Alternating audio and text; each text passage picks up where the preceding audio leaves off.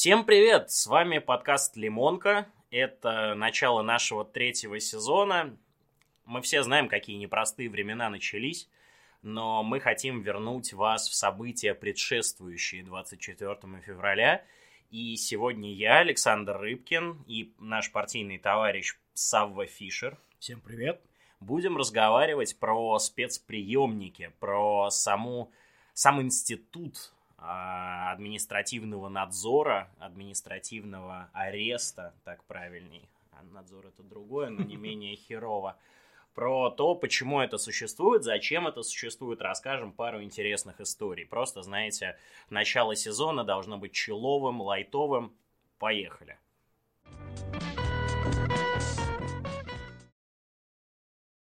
Итак, начало 2022 года выдалось для партии весьма непростым. Э, в январе, насколько я помню, в да, январе это было. Это была середина января. А пошли протесты в Казахстане, и мы под шумок начали продвигать э, нашу давнюю мечту о том, что Северный Казахстан это вовсе не Казахстан, а на самом деле Южная Сибирь. Он должен принадлежать нам. И некие нацболы из Москвы а, повесили на поезде в метро красивый баннер с надписью «На Северный Казахстан». Поезд направился на станцию метро Алматинская, которая, собственно, так называется в честь э, одного из городов Северного Казахстана, Алматы. Э, и началось нечто жуткое и страшное. А, людей, которые якобы вывесили баннер, задержали и посадили на сутки.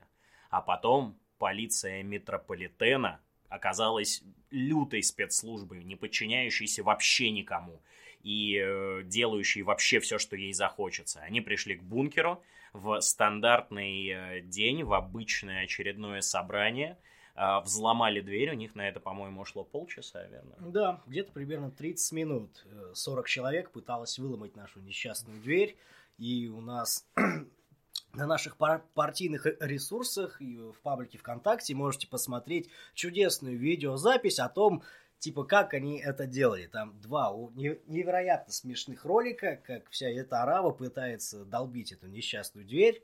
И да, как шутили многие мои товарищи, второй оперативный перестал быть оп- оперативным. Но это же были метрошные, собственно, ну, вот. да. Второй оперативный, как правило, справляется не более чем за 30 секунд. У них как бы руки на это дело набиты. А, собственно, да. И в общей сложности человек, кажется, 20. 15, 15 нас было. 15 человек э, запихнули в автозаки, повезли в неприятное ОВД, а оттуда, собственно, в суд, через который люди попали в спецприемник. У меня история несколько другая. Меня задержали в середине января. Ну, вернее, как, ко мне пришел участковый. Участковый говорит, а ты в розыске. Я такой, как же так? Отправился по указанному в повестке адресу. А по указанному адресу сидит женщина, полицейский, и говорит мне, а знаешь что, ты фашист, нацист и экстремист. Вот у меня тут дело, где все прописано.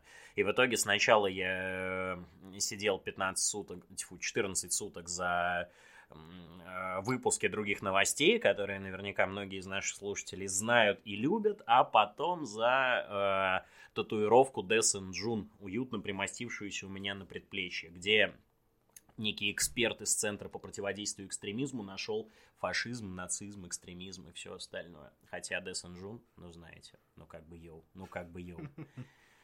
Вот, э, собственно, как все это работает. Э, сам институт э, административных задержаний в России это такой наследник советской системы. Есть определенные учреждения, которые, собственно, называются спецприемниками, в которых попадают, ну, люди, совершившие административные нарушения. Это может быть вождение в нетрезвом виде, слишком мощная э, тонировка, тонировка, тонировка на стеклах, э, массовая драка, не знаю, нахождение на улице в нетрезвом виде, э, ну, в том числе политические, в том числе надзорники туда попадают, то есть люди, которые вышли с зоны, им повесили административный надзор, и они условно забыли в очередной раз отметиться в полицейском участке. А, как это выглядит? Тебя привозят в суд. А, если статья подразумевает а, административный арест на определенное количество суток, либо штраф, ну вот, например, по моей статье там до 15 суток, либо административный штраф в 3000 рублей. Если ты политический, ты должен быть готов к тому, что тебя в любом случае так или иначе посадят на сутки, потому что, ну, как бы тебя изолируют от общества. По факту тебя отвозят в спецприемник, э, ты сидишь там, тебя кормят, вокруг тебя постоянно вьются товарищи полицейские, они следят за тобой. Э, и все, ты просто спишь, читаешь, гуляешь, э, наслаждаешься жизнью. Вот. Э, Сава, расскажи, как э, произошло твое непосредственно от задержания до непосредственно попадания в спецприемник включительно. Ну, значится, это вот, как опять-таки сказал Саша, это было абсолютно обычное партийное собрание, которое у нас каждый понедельник проходит. И идя туда, мы, конечно, подсознательно все чули, что, возможно, накроет жопа. Поэтому все, кто там были, это, можно сказать, герои, геро, героические или садомазохистские персонажи на самом деле. Ну, не суть важно. Проходит наше партийное собрание, и примерно в 8.40 мы видим по нашим камерам, которые у нас внизу, внизу находятся, что приходят к нам гости в огромном количестве, начинают долбиться в дверь. Долбит, это все происходит, мы стараемся там это как-то фиксировать на видео, вот, отписываемся кому надо – но в какой-то момент, разумеется, наша дверь не выдерживает, и сотрудники полиции заходят внутрь.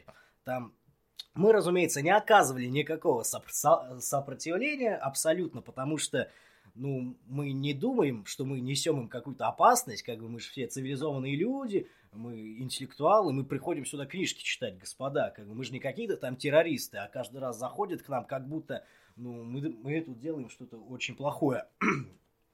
И, собственно, мы сидим внизу, никого не трогаем. Ну, нам же не сразу ложиться самим на пол. Это как-то, ну, не очень... Э, ну, вну, внутренно...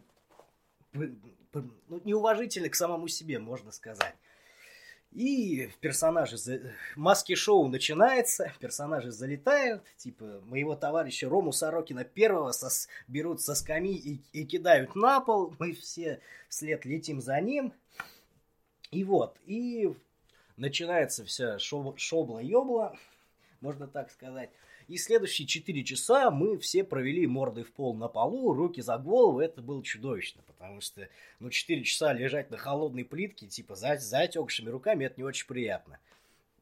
И пока происходил весь этот обыск, типа Самое уморительное в нем, наверное, было то, что они провели собак. С ними было еще типа вот, отделение кинологов, и у них были две собаки, которым, которых мы очень хотели по погладить, но нам запретили, к сожалению. И вот. И после этого после того, как прошел обыск, нас попросили расписаться о том, что у нас изъяли всяческие э, материалы, в частности, книги Лимонова, нашу партийную символику. Мы, разумеется, отказались это делать, потому что в перечне было написано, что все это является экстремистскими материалами, и расписываться мы из этого не будем, соответственно. Ну, не суть. И нас начали грузить по... Автозаков не было, были автобусы, в которых приехали сами сотрудники. Был один автобус. И нас всех выводили, приковывали к сотруднику полиции и сажали. Отдельно четверых человек нас развозили по двум ОВД. Э, чет... Э, четырех людей отвезли в одно, а основную кучу, оставшуюся десятку, отвезли, в, в, по-моему, в шестой отдел по ОМВД по метро. Вот. Чудесный отдел. Просто замечательный. Совершенно, насколько мне известно, не приспособленный для того, чтобы там содержались люди. Да, это правда. Но, с другой стороны, никакой отдел не приспособлен. Я, получается, сидел в Тверском, и, ну, центр Москвы, э, профильное, важное заведение, все дела. И, тем не менее, ну, вот камеры для содержания. Э, во всех ОВД есть обезьянник, в который сажают, ну, алкашей там на пару часов буквально, чтобы потом отпустить. И, собственно, камеры временного, временного содержания. И там внутри кошмарно. Потому что у тебя дверь, которая выдает тебе все звуки из ОВД, а ОВД на самом деле очень активная жизнь, они там типа приходят, э, приводят туда каких-нибудь э, людей, люди на них кричат, почему вы меня задержали, менты отвечают им, потому что потому, они дерутся, дают друг другу пятеры, э, очень громко шутят, смеются, и ты все это слышишь, плюс на полу два мата, так, таких, ну, в одиночной камере два, в, на несколько человек их э, бывает до четырех, маты буквально из э, кабинета физкультуры школьного. И на них лежит такое одеяло, и подушка, которые вообще ни хрена не заслуживают никакого доверия, потому что это буквально самые грязные вещи, которые я когда-либо в жизни видел. У вас были подушки? У вас Нет, Саш, потому что ты сидел, ты сидел в буржуйском Тверском УВД, где у тебя было вот мат и подушка. Чувак, в нашем казе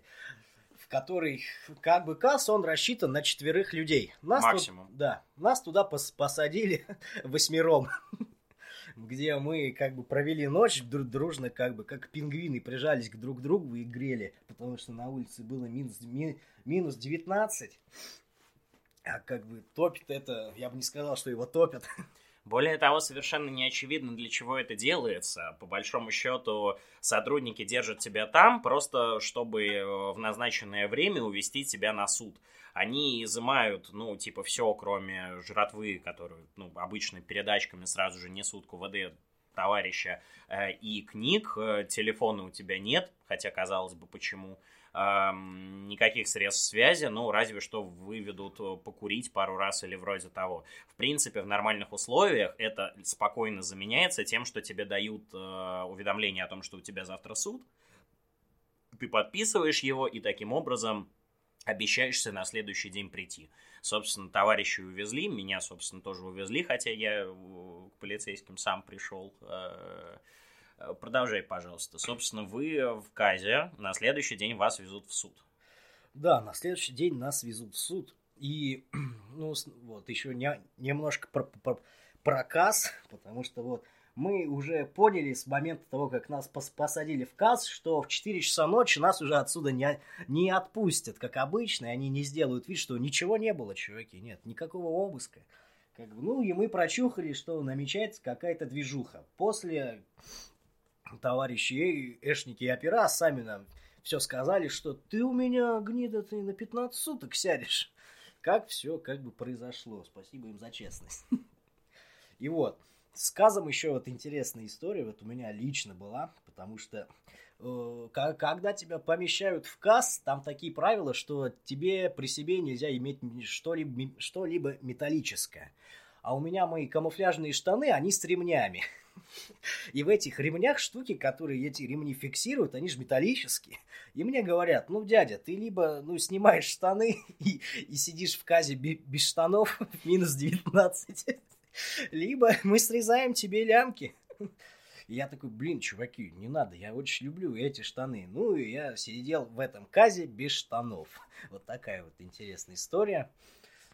Еще в казе, по идее, тебе должны выдавать э, сухпайок, ну, потому что ты не жравший уже 4 часа, а они должны тебе его, его выдать. И что самое смешное, когда тебя туда помещают, они забирают твои вещи и выдают тебе тапочки од, од, одноразовые, типа простынку, это такая хрень, ну, это даже не простынка, это говно какое-то. Ну, под... материал, из которого да. делают влажные салфетки. Да, вот, только э, это большая влажная салфетка, которой ты, по идее, должен... Она даже, даже не влажная. Да, которой ты, по идее, должен как-то ну, укрыться и, по идее, согреться, что у меня не получалось, потому что я, я, я, я, я, я сидел без штанов в казе в минус 19.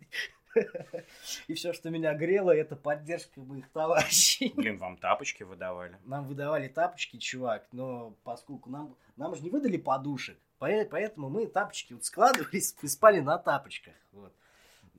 Ну, на самом деле, учитывая, какая подушка была в Тверке, знаешь, не лучше. Ну, чувак, у меня в любом случае поспать нормально там, как ты понимаешь, не получилось. И я до утра сидел... А спать в Казе тоже не лучшее решение, потому что там же постоянно светит лампа. Да, это правда. А, и ты условно вырубаешься на 20 минут. и ты не совсем осознаешь время, ну, потому что время отследить не почему, Да. и часы, и телефон они изымают, и вот менты за стенкой говорят про что-то про 10.30, и ты думаешь, а это 10.30 вечера или 10.30 утра. Сколько времени прошло, и ты абсолютно теряешься, и ты вот в этом лютом делирии, блин, э, и э, ну, очень легко потеряться со всем этим, поэтому я бы не сказал, что, короче,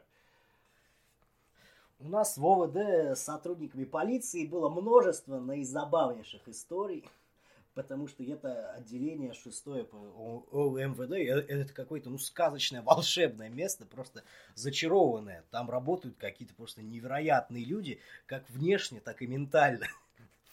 Когда это уже было ближе к утру, когда нас должны были уводить, пришла пересменка и вместе с ней начальник УВД, который, ну, вообще, типа, не вдуплял, что это за 10 человек, которые вы сюда какого-то хуя привезли, кто это?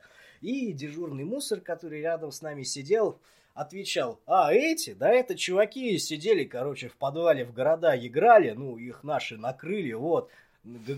Наши сказали, это там какая-то национал-социалистическая рабочая партия Германии, вот что-то в этом духе. Они еще, начальник был еще очень впечатлен, когда он заходит вот в помещение пере- пе- перед казом, и там стоит в три ряда, типа три ряда наших берец. Да, он был... выбирай себе обновку. Да-да-да. Ну, в общем, да, после каза увозят в суд. А, собственно, это районный суд, относящийся непосредственно к району, где произошло задержание либо правонарушение, где, ну, дорогие слушатели, если вы когда-нибудь играли в Phoenix Wright Ace Attorney или смотрели передачу «Час суда», или, ну, в принципе, испытываете э, некоторый э, зачарованный флер а, чувствуете некоторый зачарованный флер в отношении а, правосудия, самой системы, самой машины правосудия, то спешу вас разочаровать. Вы приходите в суд, там сидит э, женщина в такой э, смешной черной мантии с белой манишкой, прямо И манишкой. а, и неприкосновенностью, которая со скоростью достойной лучших рэперов э, последнего сезона Фрешблада зачитывает ваше дело от и до. Ну, собственно, в чем вы обвиняетесь. Мимоходом она, по идее, должна изучить экспертизу, из-за которой вас задержали. Мимоходом она должна, типа, прочитать рапорта сотрудников. Но вот, собственно, что 19.3, по которой сидел Савва и вышеупомянутые 15, э, 14 остальных человек, что 20.3 моя, которая демонстрация экстремистской либо нацистской символики, либо символики, схожей с э, символикой экстремистских или нацистских организаций до степени смешения, а она ничего не читает. Просто она смотрит, блин, ну что-то странно выглядит, ну нацист как вот похож, короче, сажаемых. Ну, и либо, ой, ну менты написали, что, в общем, они там врывались, дрались, э, громко кричали матом, лежа мордой в пол, и, в общем, и, короче, да. И вам выписывают ареста. Причем работает это на рандоме. Кому-то 10 суток, кому-то 15. Мне вот первый раз выдали по какой-то причине 14. Э, Чем это обосновано, судья э, не обязан никак объяснять. Просто, ну, вот так э, пришлось, э, знаю, к месту. Вот такая цифра а, судье э, ему или ей привиделась. Э, После чего вас отправляют обратно в ОВД, откуда вы едете в спецприемник. А, можно про суд и то, как мы там находились? Конечно. Вот. Типа, вот, история про ОВД и КАС, она кажется абсолютной сказкой по, по, по сравнению с тем, какие, в, каких, в каких условиях мы, типа, находились во время суда. Как бы нас всех, опять-таки, погрузили в автобус и повезли к суду, где мы простояли, по-моему, с 12 у- утра, уже, ну, дня, ну, утра, до 8 вечера. В холодном неотапливаемом автобусе, без еды, воды и прочих вещей. На морозе, опять-таки, на улице были все те же минус 19. Обо- обогре- обогреватель есть, но он дует, как бы водили в ноги, что очевидно. И это, пожалуй, было самое тяжкое вот во всей этой истории. Это именно вот ожидание, су- ожидание суда. вот. Сам суд по себе ничего не представляет. Ты, ты просто заходишь, как тебе говорят, ты виновен, ты уходишь. Так-то все на самом деле. Вот. Хорошо, что хоть в туалет дали сходить в суде, а то как бы два дня сидеть в казе без туалета было не очень приятно. А потом начинается Сахарова.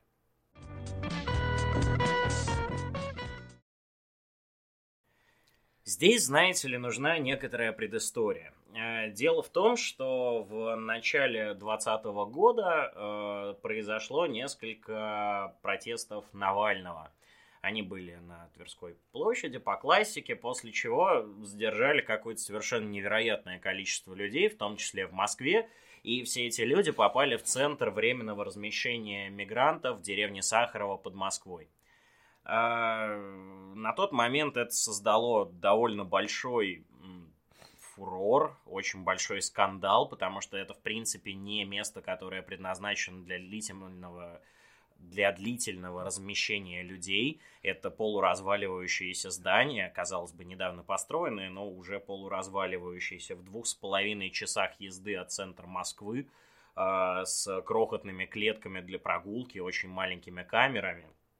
Но нынешнее Сахарова, то Сахарова, в котором сидели мы, несколько отличается. Дело в том, что возле центра временного, центра временного содержания мигрантов есть также ковидник для мигрантов, потому что, ну, как известно, люди имеют э, обыкновение болеть популярными заболеваниями, в том числе такими, как COVID-19, и рядом с центром временного содержания, где мигранты просто дожидаются момента, когда их депортируют из России, а, есть несколько бараков. Около каждого барака прогулочная клетка. И, собственно, вот в этих бараках а, такие госпитали. Ну, быстро разворачиваемые ну, это ли, можно легально назвать ну, настоящими палатами, потому что обустроены, как они, ну, правда, как палаты. Это не, не тюрьма никакая. Собственно, да, внутри там э, Каждая камера обозначена как палата, все по-человечески. Есть ординаторская, есть э, санобработка, mm-hmm. э, есть процедурная. В процедурной у нас ФСБшники выводили бить одного из моих сокамерников, но не суть важно.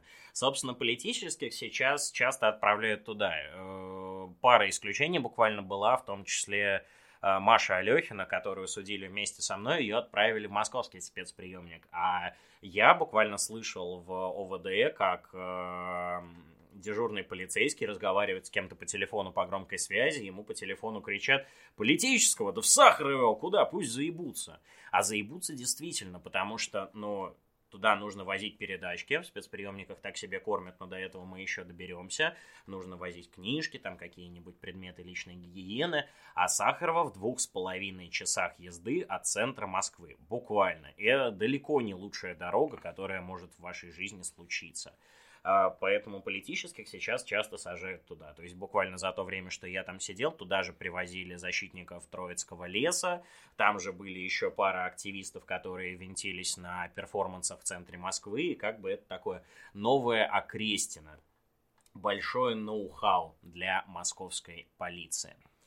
Э, Сахарова во всех отношениях место уникальное, в том числе, например, там нету своей эм, нет медика у них. Да, медика У них нет врача. У них нет штата как такового. То есть полицейские работают там сутки через трое. Сутки работают, трое отдыхают. Работа полицейского там довольно напряженная, потому что каждый день тебе нужно возиться с целыми там 12 или 13 камерами. Палат, да. А, а возиться это значит э, совершать обходы, привозить им еду, подходить на любой их запрос. Ну, стучишь в дверь, полицейский приходит выводить на прогулку, выдавать им телефоны, следить за временем, чтобы они не проговорили по телефону дольше, чем нужно, снова кормить, потом удостоверяться, что все спят и так дальше, и так дальше, и так дальше, и каждый день это происходит. Плюс, да, в Сахарова нет медика. По большому счету в каждом спецприемнике обязательно должен присутствовать медик или хотя бы фельдшер, но в Сахарова их не было. Вот, например, когда я объявлял голодовку, я голодал последние 7 дней содержания, а, ко мне каждый раз вызывали скорую. И мне каждый день, два раза в день мне вызывали скорую, утром и вечером. И мне было мучительно неловко просто разговаривать с врачами скорой, потому что, ну, то, что я здесь решил обголодаться, чтобы мне еще и третий срок не повесили, э, казалось, ну, какой-то прихотью жалкой по сравнению с тем, что вот прямо сейчас они могли поехать к какой-нибудь бабушке, у которой там э, инсульт или вроде того. А какова, каков твой experience от Сахарова, в принципе? Начни ну, с базового. С базового я начну с того, что нас всех наебали. Потому что в протоколе, который нам всем выдали после суда, ну, вот, вот решение об аресте, и там было четко на русском языке написано, что у нас всех отвезут во второй спецприемник. Второй спецприемник нацбулы очень жалуют, нам очень нравится там сидеть. И, и, как бы, и мы все по-настоящему воспряли духом, там, значит, передачки легко возить, все чики-пуки. А Сахарова была такая, ну, не, такая страшная неизвестность для нас, и мы гадали, типа, там действительно было так же, вот как при Навальнингах или там что-то другое, но мы вот откровенно готовились к худшему. И то, что мы увидели, когда мы приехали, это нас по-настоящему ну, обрадовало. Когда мы приезжаем, и нас заселяют в эти прекрасные, практически новые, пустые, чистые, белые палаты. Там, с нормальным освещением, закрытым туалетом и горячей водой в раковине. Э, в душ горячую воду дают в банный день раз, раз, раз в неделю. Это воскресенье. Между прочим, Тут еще надо отметить, раз уж мы коснулись банного дня, э, спецприемниках очень волнуются за твою жизнь. Прямо очень. В том числе у тебя отбирают все шнурки, э, цепочки, крестик, все что угодно, э, чтобы ты, ну, как бы не повесился ни на чем. В то же время по какой-то причине по воскресеньям тебе выдают бритву, из которой спокойно можно вытащить лезвие и скрыться нахер. А, можно прыгнуть э, подбородком, ну, типа закусить язык и прыгнуть на подоконник. Да так нет, делали... чувак, можно просто вскрыться об, э, об, об решетку батареи, которая там а, настолько острая, что я точил да. ей карандаши. Да, там есть решетка батареи, которая действительно очень плохо отшлифованная, об нее можно натереться насмерть. А, Также в ванне есть зеркало, которое при желании можно разбить и тоже убиться нахуй. Да, короче, ну это, в общем, такое вот... Э, мы за тебя очень волнуемся, пожалуйста, не вешайся, но вот тебе миллионы способов, чувак, миллионы. Креативный ум всегда найдет, чем себя занять. Особенно в таких местах. Продолжай. Вот, мы приезжаем.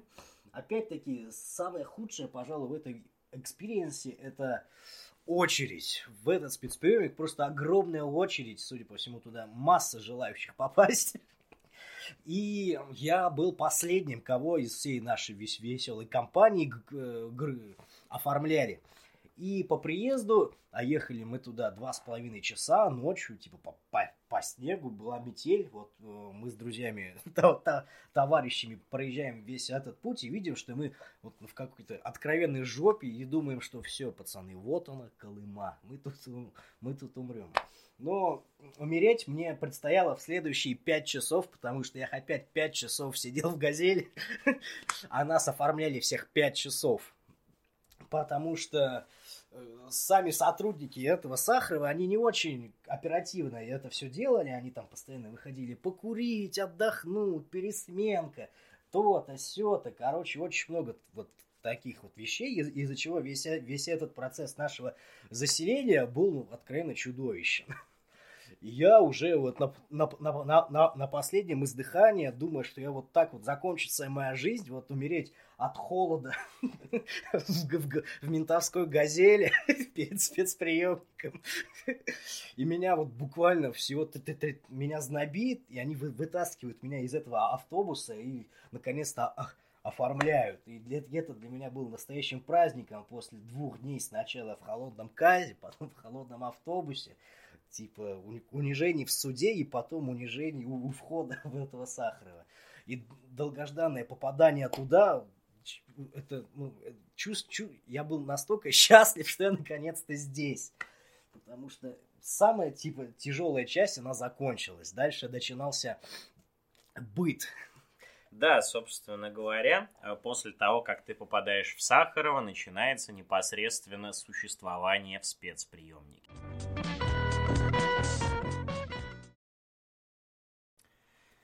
Что из себя представляет это самое существование? Ты лежишь, ты читаешь книги, ты рисуешь, ты ешь три раза в день. Но, правда, насчет еды надо вот что сказать. Я, я понимаю, что во всей этой истории еда это последнее, на что я, наверное, могу, могу жаловаться. Да. Но кормят там странно. Э, э, Во-первых, вся еда зациклена. Каждый понедельник, каждый вторник, каждую среду одно и то же меню, которое, в общем, от недели к, меде- к неделе никак не меняется. Э, Допустим, в понедельник тебе приносят рыбу. Это прям такой полновесный бычок э, с слегка даже срезанной кожей э, И пузырем. и пузырем, который да, можно Есть нагреть. Да, есть еще невезунчики, которым попадается голова. Это самое грустное. А, И он, допустим, с перловкой. Ну, окей, кто-то, возможно, ест рыбу с перловкой. На следующий день эта рыба снова тебя посещает, но уже, допустим, не на обед, а на ужин. И не в форме рыбы, а в форме котлеты. На третий день. Ты думал, ты, ты думал, что так легко соскочишь, дружок? На третий день рыбный суп. А на четвертый день а, рыбная такая смесь в каше, которую вот сразу не Да-да-да. распознаешь, что она рыбная, но она рыбная. А, Туда же печень говяжья такая жесткая, не очень приятная. А, И, ну, ну, в общем, еда абсолютно больничная, я бы сказал. То есть время от времени это даже бывает плюс-минус вкусно, но, опять же, когда я голодал, я всю неделю э, никак не страдал из-за того, что не могу ее есть. Потому что, ну, вот, А- больничная срака. От такой еды можно очень легко отказаться, и не то, чтобы ты что-то потеряешь, можно так сказать. Да, Но вы так. в любом случае от этой еды там не умрете. Вот что я вам Да. точно скажу. И, в общем, большую часть времени ты тупо скучаешь. Опять же, э, лейтмотивом всего нашего разговора, я понимаю, что он звучит как шутки-прибаутки, заценить какая история, но лейтмотивом всего этого является э, вот что. Институт административного ареста – это гребаный кошмар, который, в принципе, не должен существовать в 21 веке. Потому что на протяжении двух недель, ну, в худшем случае, окей, двух недель, хотя в худшем месяц, я месяц там протусовался, а, в лучшем случае, допустим, суток, ты не работаешь, ты не платишь налоги, вокруг тебя постоянно вьются менты, которые получают зарплату, тебя бесплатно кормят, обеспечивают водой и э, отоплением. А, Ты не то чтобы абсолютно изолирован от мира, потому что у тебя есть телефон. Каждый день можно разговаривать по 15 минут на телеф- по телефону. А поскольку вас в камере много, и эти 15 минут, они ну, на человека, и, соответственно, если вас там сидит 12 человек в хате, а у вас сидит 12 человек в хате, потому что это Сахарова его будут забивать до конца, то в итоге у вас телефон где-то на 3-4 часа, и можно просто уговориться. Да, на любого в, камерах всегда царит абсолютный социализм, просто потому что иначе очень разные люди не смогут никак ужиться. Ты должен делиться всем со всеми остальными, ты должен выстраивать с ними человеческие отношения. В этом плане это очень хорошая э, эксерсиза в социализации, потому что, ну вот, не то общество, с которым ты нормально э, в нормальной жизни сталкиваешься. Но так или иначе, вот э, ты не изолирован, государство обеспечивает тебя всем. И вот ты просто сидишь, а вот чтобы что? А вот, а вот зачем? А вот почему? Даже с политической точки зрения это странно. Ну, мол, э, отсидка отобьет у тебя желание заниматься политикой. Да нет, не уверен. Мне кажется, люди оттуда, наоборот, выходят хорошо отдохнувшими, заряженными, э, вполне довольными и готовыми дальше творить. Они мотивированы делать. дальше нажаловаться на это предприятие и продолжить свою борьбу. Да, все так. Ну и, собственно, само существование спецприемники, оно на самом деле очень выводит на некоторое творчество. Правда, я бы назвал это эрзац творчеством, потому что, знаешь, в нормальной жизни я бы не стал рисовать три колоды карт на обрывках бумаги, э, типа лепить э, э, нарды из мякишей и кубики для нардов из спрессованной туалетной бумаги. Но при этом всем я познакомился с очень интересными людьми, со мной сидели очень разные люди. И тут, я думаю, мы можем переползти на э, истории спецприемника, но прежде этого расскажи, как проходило твое вот нормальное существование в рамках камеры. Мое нормальное существование, ну, я даже не могу как-то пожаловаться так серьезно, потому что потому что я нашел для себя массу занятий, например, постоянные физические упражнения, потому что я ж, мы заехали туда все-таки все после Нового года, после запоев и в не лучшей форме, а в итоге я э, создал себе определенный комплекс упражнений, который типа функционировал э, во всей этой системе. Я там использовал подручные материалы, там полотенца, шконки, там, для подтягиваний, отжиманий. И я, ну, вышел действительно лучше, чем заходил, будем откровенны. А так, ну, это правда, что ты лежишь, читаешь книжки, пытай, пытаешься спать, именно пытаешься, потому что в спецприемнике э, там постоянно включен свет, и со сном там откровенные проблемы – также из-за того, что матрас, который тебе вы, вы, выдают, он под тобой очень быстро пролеживается, он сам по себе очень тонкий. И... Да там и кровати такие специфические, на них просто положены листы металла да. такими полосочками, э, и вот в пробоины между этими полосочками да. весьма широкие проваливается матрас. Но я учитывая, что я весь месяц был смотрящим за своей хатой, у меня было два матраса и две подушки.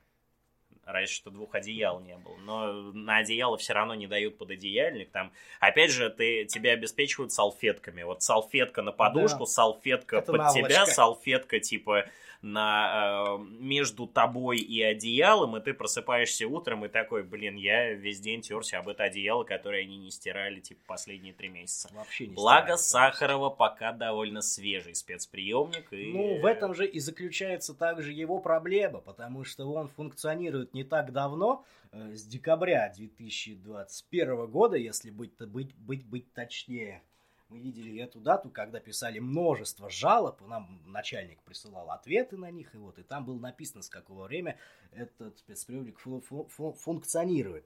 И поэтому, как бы, там множество нарушений.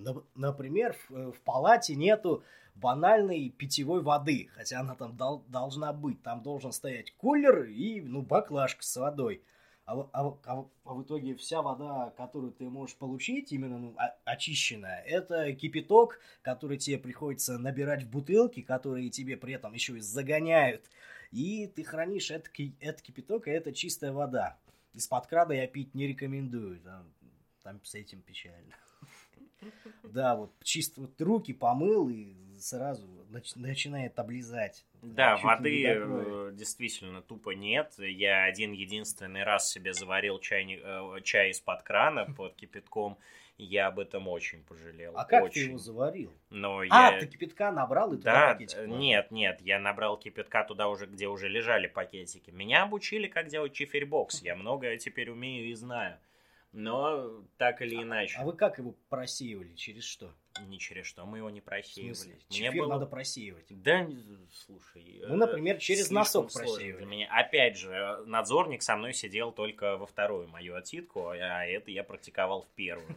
И... У тебя не было гуру. У меня не было гуру, да, действительно. Тут еще надо сделать некоторую ремарку, что мы с Савой сидели в довольно разных камерах. Я сидел в некурящей, потому что, ну, когда меня задержали, я написал, что у меня астма, у меня действительно астма, а, и нет при себе баллончика.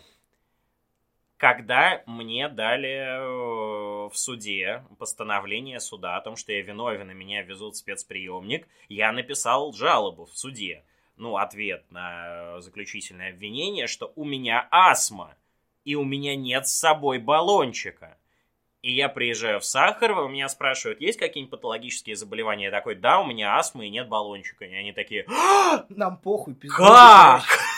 Нет, они прямо такие, как? Что? Блин, он помрет. В итоге меня посадили в некурящую камеру, которая в итоге была просто умеренно курящей. Ну, то есть, как бы у меня был дохрена сигарет со всех передачек от всех э, людей, которые там сидели, курили, ну, край там типа 2-3 человека вместе со мной. Ну, потому что даже человек, бросивший лет 15 назад в таких нестандартных условиях, возвращается к потреблению табака. Более того, сигареты очень спасали меня во время голодовки. Никто, конечно, не следит за тем, что вот в этой камере не курит, а вот в этой камере курит. А... Я думаю, можем переметнуться на историю. Хотя вот сейчас ты начнешь рассказывать фирменные истории Сахарова, и люди такие, черт, блин, звучит как офигенный experience, пойду вступлю в партию. И правильно подумайте, дорогие слушатели, вступайте в партию «Другая Россия». В общем-то, к этому моменту не то, чтобы у вас есть выбор. Левые закончились, правые закончились давно, а либералам быть себя не любить.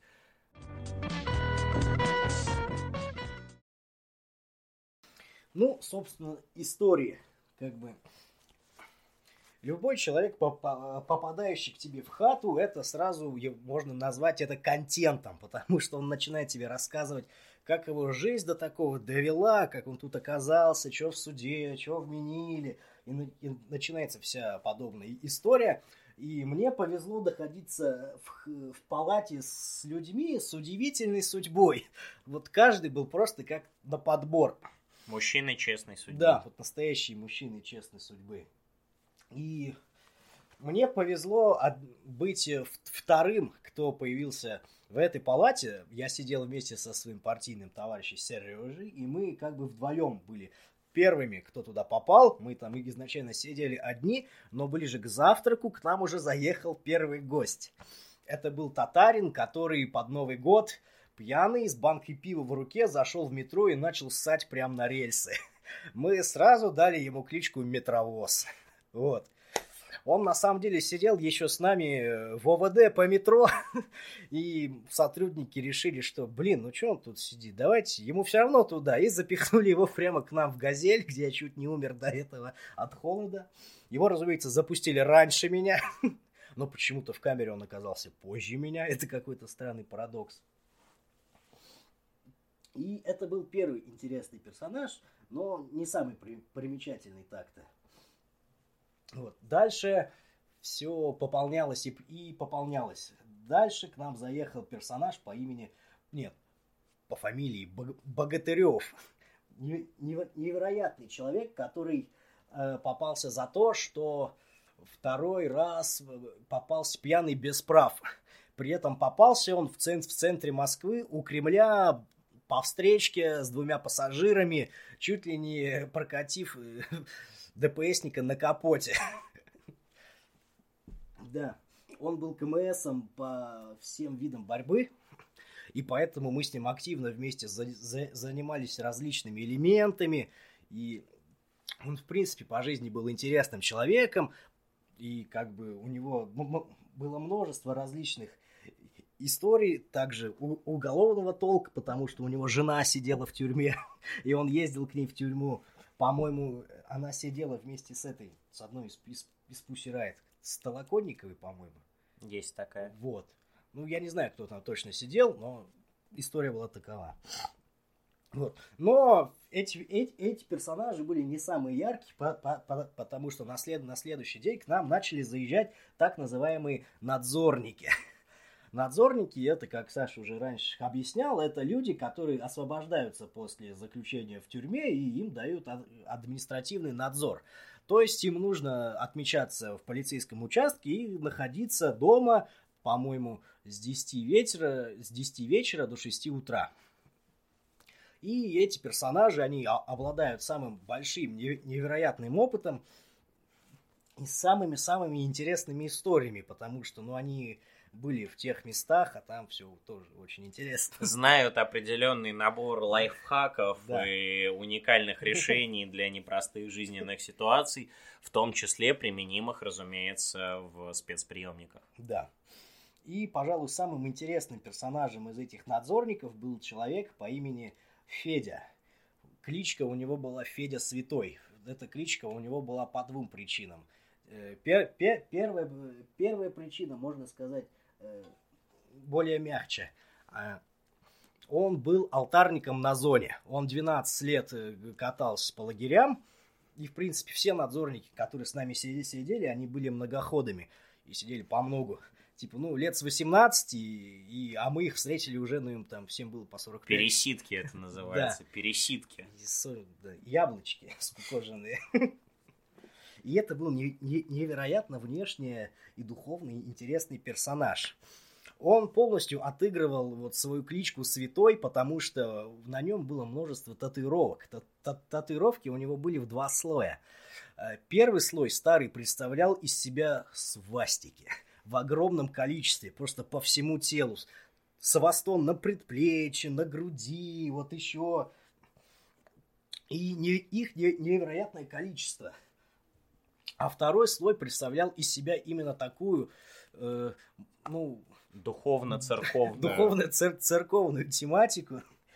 И все эти свастики были перебиты ангелочками, надписями «Святой». У него на все пузо была огромная надпись на английском «Saint», такая фиолетовая. Вот знаете, вот кто играл в игру Saints Row, такой GTA-клон, вот абсолютно таким же шрифтом у него было на написано «Saint». Вот. Вот. И ангелочки тоже на, на предплечьях и на груди на, надпись Ангелс Never Sleep. Ну, почти, ну, May Cry какой-то, чуваки. Готический персонаж. Да, да, да. И этот человек рассказал нам безумное количество различных историй о том, как он веселился в 90-е, какой он там был крутой бандюган, а, и, собственно, кличка Святой. Вот первое, почему его так звали, потому что он был алтарником, а вторая история связана с его интересным прошлым, собственно. Он пришил барыгу и, и ножами э, распял его прямо на стене. После этого ему дали кличку Святой. Да. Наркотики это плохо. Наркотики это очень плохо. Но тот персонаж так не считал, потому что он нам рассказывал две вещи. Вот я, блин, проституток люблю, офигеть. Так, так люблю, как в этом анекдоте. И mm-hmm. про героин он говорил так же. Ставиться люблю пиздец. Он так и говорил, что вот положишь передо мной какую-нибудь горсть кокаина, еще какого-нибудь говна и чего-то еще, я даже не посмотрю. А вот хмурого поставиться, так это я сразу, чуваки.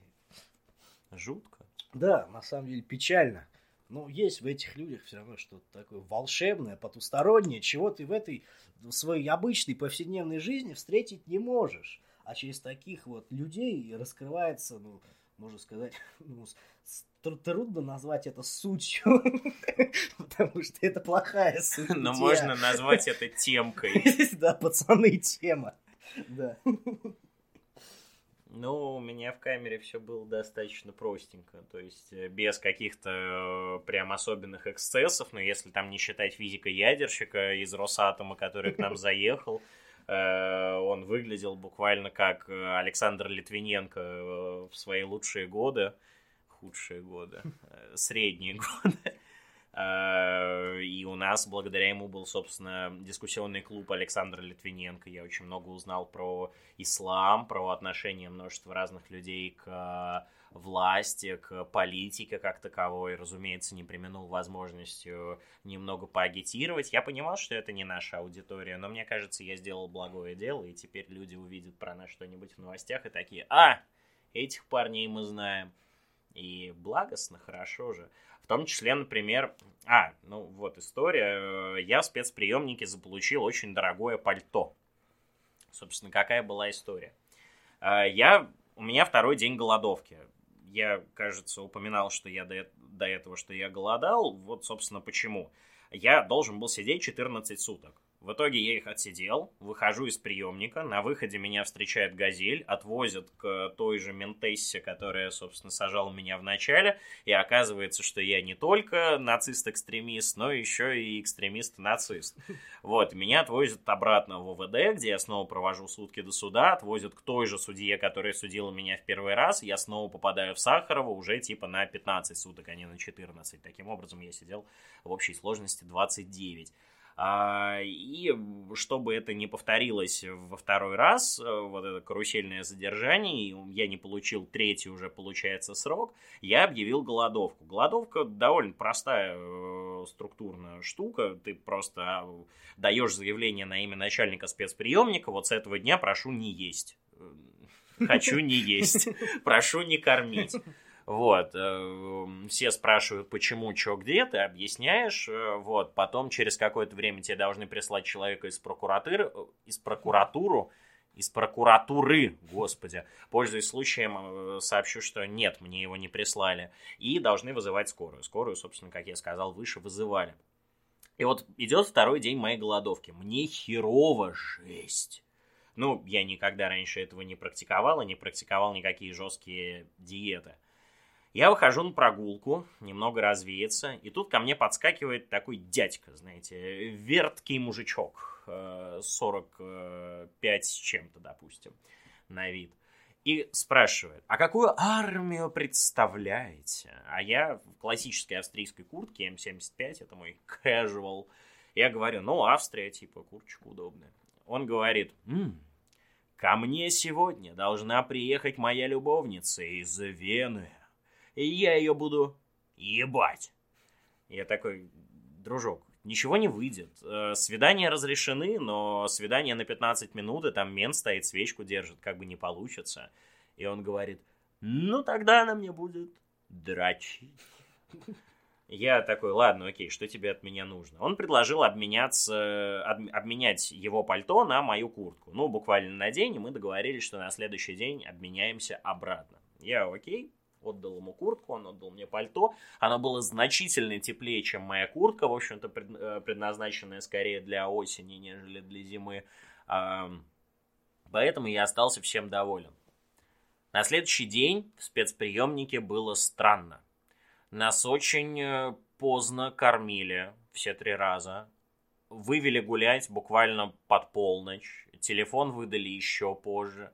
Полицейские были очень уставшие, еле носились, э, какая-то бесконечная грусть, тоска и печаль в глазах их читалась в этот день. И мужика, собственно, нигде не было. Я начал собирать информацию, и на сбор полной истории у меня ушло что-то в районе четырех дней. Выяснилось, что это не какой-то мужик, а известный актер Валерий Николаев, когда-то отметившийся ролью в apparently популярном сериале «День рождения буржуя». Ну, еще он вроде как играл в Ширли Мерли. А, он разошелся с женой. Ну, в смысле, не развелся, а как-то загрустил. Уехал в отель. А, что произошло в отеле, не очевидно, но, в общем, через какое-то время его поймали на тачке, будучи э, бухим, объебанным и все остальное. Он попал в спецприемник, собственно, и в первый день мы с ним как раз познакомились. В тот же день он страшно надоел всем своим коллегам по камере. А, буквально настолько э, до них докопался, что ребята вылили ему на лицо чай горячий а, и попросили всей камерой перевести его э, в другую камеру. Его перевели в так называемый чертятник. Это была камера номер пять, где сидели всякие лютые чуваки. Вот, в Чертятнике у Валерия окончательно сорвало крышу, и не только крышу. Он засунул себе в очко зубную щетку, причем до сих пор неизвестно какой стороной, этого мне выяснить так и не удалось. А через какое-то время попытался повеситься. И его отправили в дурку. Собственно, про это писала «Медуза», «Новая газета». Вот грусть какая. Мое дело меньше разошлось, чем, типа, его вот эта вот история. Вот закончить могу лишь тем, что я довольно по-дурацки выглядел в пальто э, все оставшиеся несколько дней отсидки, потому что, ну, как бы я э, обычно хожу в военной одежде, потому что она дешевая и удобная, а тут вот пальто, в котором я как будто бы пимп, э, с которого слетела вся краска, а, и шляпа с пером тоже слетела. А вышел из приемника и обнаружил, что пальто, типа, стоит 120 тысяч Неделю назад я перепроверял его стоимость, сейчас она стоит 164. Мне кажется, это лучшее вложение из всех возможных, но по своей куртке я все-таки чертовски скучаю. Она была прекрасна. Да, история хорошая, но пальто зашкваренное получается, поэтому, ну, грустный конец. Зубная щетка была позже, чем он снял это пальто. Ну, это уже детали. Так, на такие вопросы надо, вот как Ян Сидоров говорил, требуем решения вора. Вот. Еще история, наверное, про самого, наверное, и экзистенциального персонажа моей хаты. У нас, в принципе, было, была такая строгая депрессивная атмосфера, потому что вся наша палата состояла типа из нас, двух политактивистов, у которых как бы в голове страшные вещи, э, трех надзорников, э, человека за пьяное вождение и вот татарина, который нассал на рельсы, и чувака, который ударил сотрудника полиции, типа, который был не при исполнении. Он прям отмудахал ему, и ему дали, типа, что там дали за это? Что за это дают? Короче, дали ему 10 суток за то, что он... 19-3 за это да, дают. За это то, тоже... что он дал, типа, в рожу менту. Я не открыл дверь, нам дали 15. Вот, почувствую разницу. Но самым экзистенциальным персонажем среди всех этих людей был э, парнишка, его можно так назвать, который заехал к нам на второй день пребывания в спецприемнике – это с первого взгляда было понятно, что это какой-то очень странный кадр. В его взгляде, который кидался просто на все, он уводил глаза от разговора, пытался по минимуму вообще говорить, как-то проявлять себя, что как бы не очень радовало моих сокамерников которые как бы при, при, при, привыкли жить ну, по нормальному людскому ходу, где все разговаривают, где ну, все все понимают, где все по-людски. А тут какой-то мутный, мутный чел и, и вообще... Позже он проявил себя еще страннее, но заехал он также по 19.3, и заехал он со своим товарищем, который сидел в соседней от нас хате. И попались они за то, что снимали контролеров в метро и предъявляли им за то, что типа штрафы за маски противоречат Женевской конвенции по вексельному и морскому праву. И вообще это повержение в блуд и чудовищно. Ну, там были такие очень странные два персонажа, как, от, которые стоили друг друга. Второй ведал, он был постарше, такой настоящий вот можно в какой-то мере назвать его в нашей теме, но нельзя. А второй вот был Славик. Этот Славик. И вот, он очень странно себя все, все, всегда вел, и казалось бы, как потом мы узнали, парню было 24 года, хотя выглядел он гораздо младше, ну, лет на 14, наверное, хотя не, в таком возрасте не попадает в спецприемники. Роберт Райт опять терроризирует людей в метро за маски. Да, и из-за токсичной обстановки, которую мы ему устроили в нашей палате, по его же вине, потому что он мог, ну, нормально там поговорить с мужиками, там, все. Он начал немножко ехать крышей, из-за чего проявлял себя в непорядочном виде. Например, ну, грязными руками трогал еду, типа, и, и мешал вся, всячески продвижению людского хода. Мешал порядку, можно сказать, чи чи чистоте какой-нибудь, и в какой-то момент у него поехала крыша. Это обозначилось тем, что он взял две печеньки, положил между ними барбариску, и убежал вместе с ними на дальняк во время обеда, когда ну, мы все сидим за столом, кушаем, вот, и он взял две печеньки, положил между ними барбариску и закричал «Ммм, бутерброд, как вкусно!» и побежал его есть на дальняк. Ну, как бы, что, разумеется, три надзорника, каждый там по 12 лет лагерей не очень понял. Из-за чего дальше его жизнь стала еще хуже. И, но, тем не менее, он вел себя все страннее и страннее. Ему как, как будто нравилось, что как бы люди 45 лет с криминальным прошлым как бы проявляют к нему всякие эротические жесты с примесью насилия. да, что, что со стороны вы, выглядело, ну, забавно, но на деле-то не смешно. И в итоге этот человек, ну, под конец своего пребывания отдали ему 8 суток за то, что он ну, сдал соратника. Он еще под ментов прогнулся. Вот, он еще сучился. То есть он не просто ебнутый, он еще и сучился. Значит, он все это заслужил. Подумайте об этом. Он окончательно в конце поехал крышей полностью перестал с кем-либо разговаривать, полностью замкнулся в себе. И, э, и это дало повод э, старшему поколению отобрать у него матрас, подушку и спальное место. Поэтому как, какой кошмар. Какой. Поэтому не будьте странными, будьте разговорчивыми, понимающими и поддерживайте беседу в таких ситуациях всегда. Объясняйте свою позицию и, короче, оставайтесь человеком в любом случае. Тогда к вам тоже отнесутся по-человечески. thank you Собственно, да, дорогие друзья. Э, спецприемник гораздо ближе, чем может показаться. Сесть туда можно не только за политический активизм, а в принципе за все, что угодно.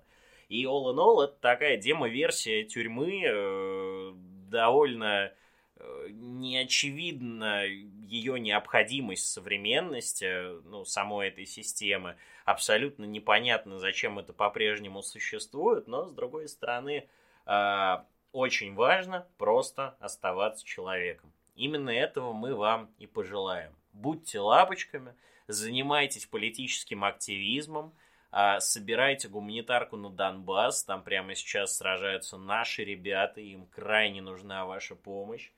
А, любите жизнь и помните, на пресс-хате сидят не журналисты. Да.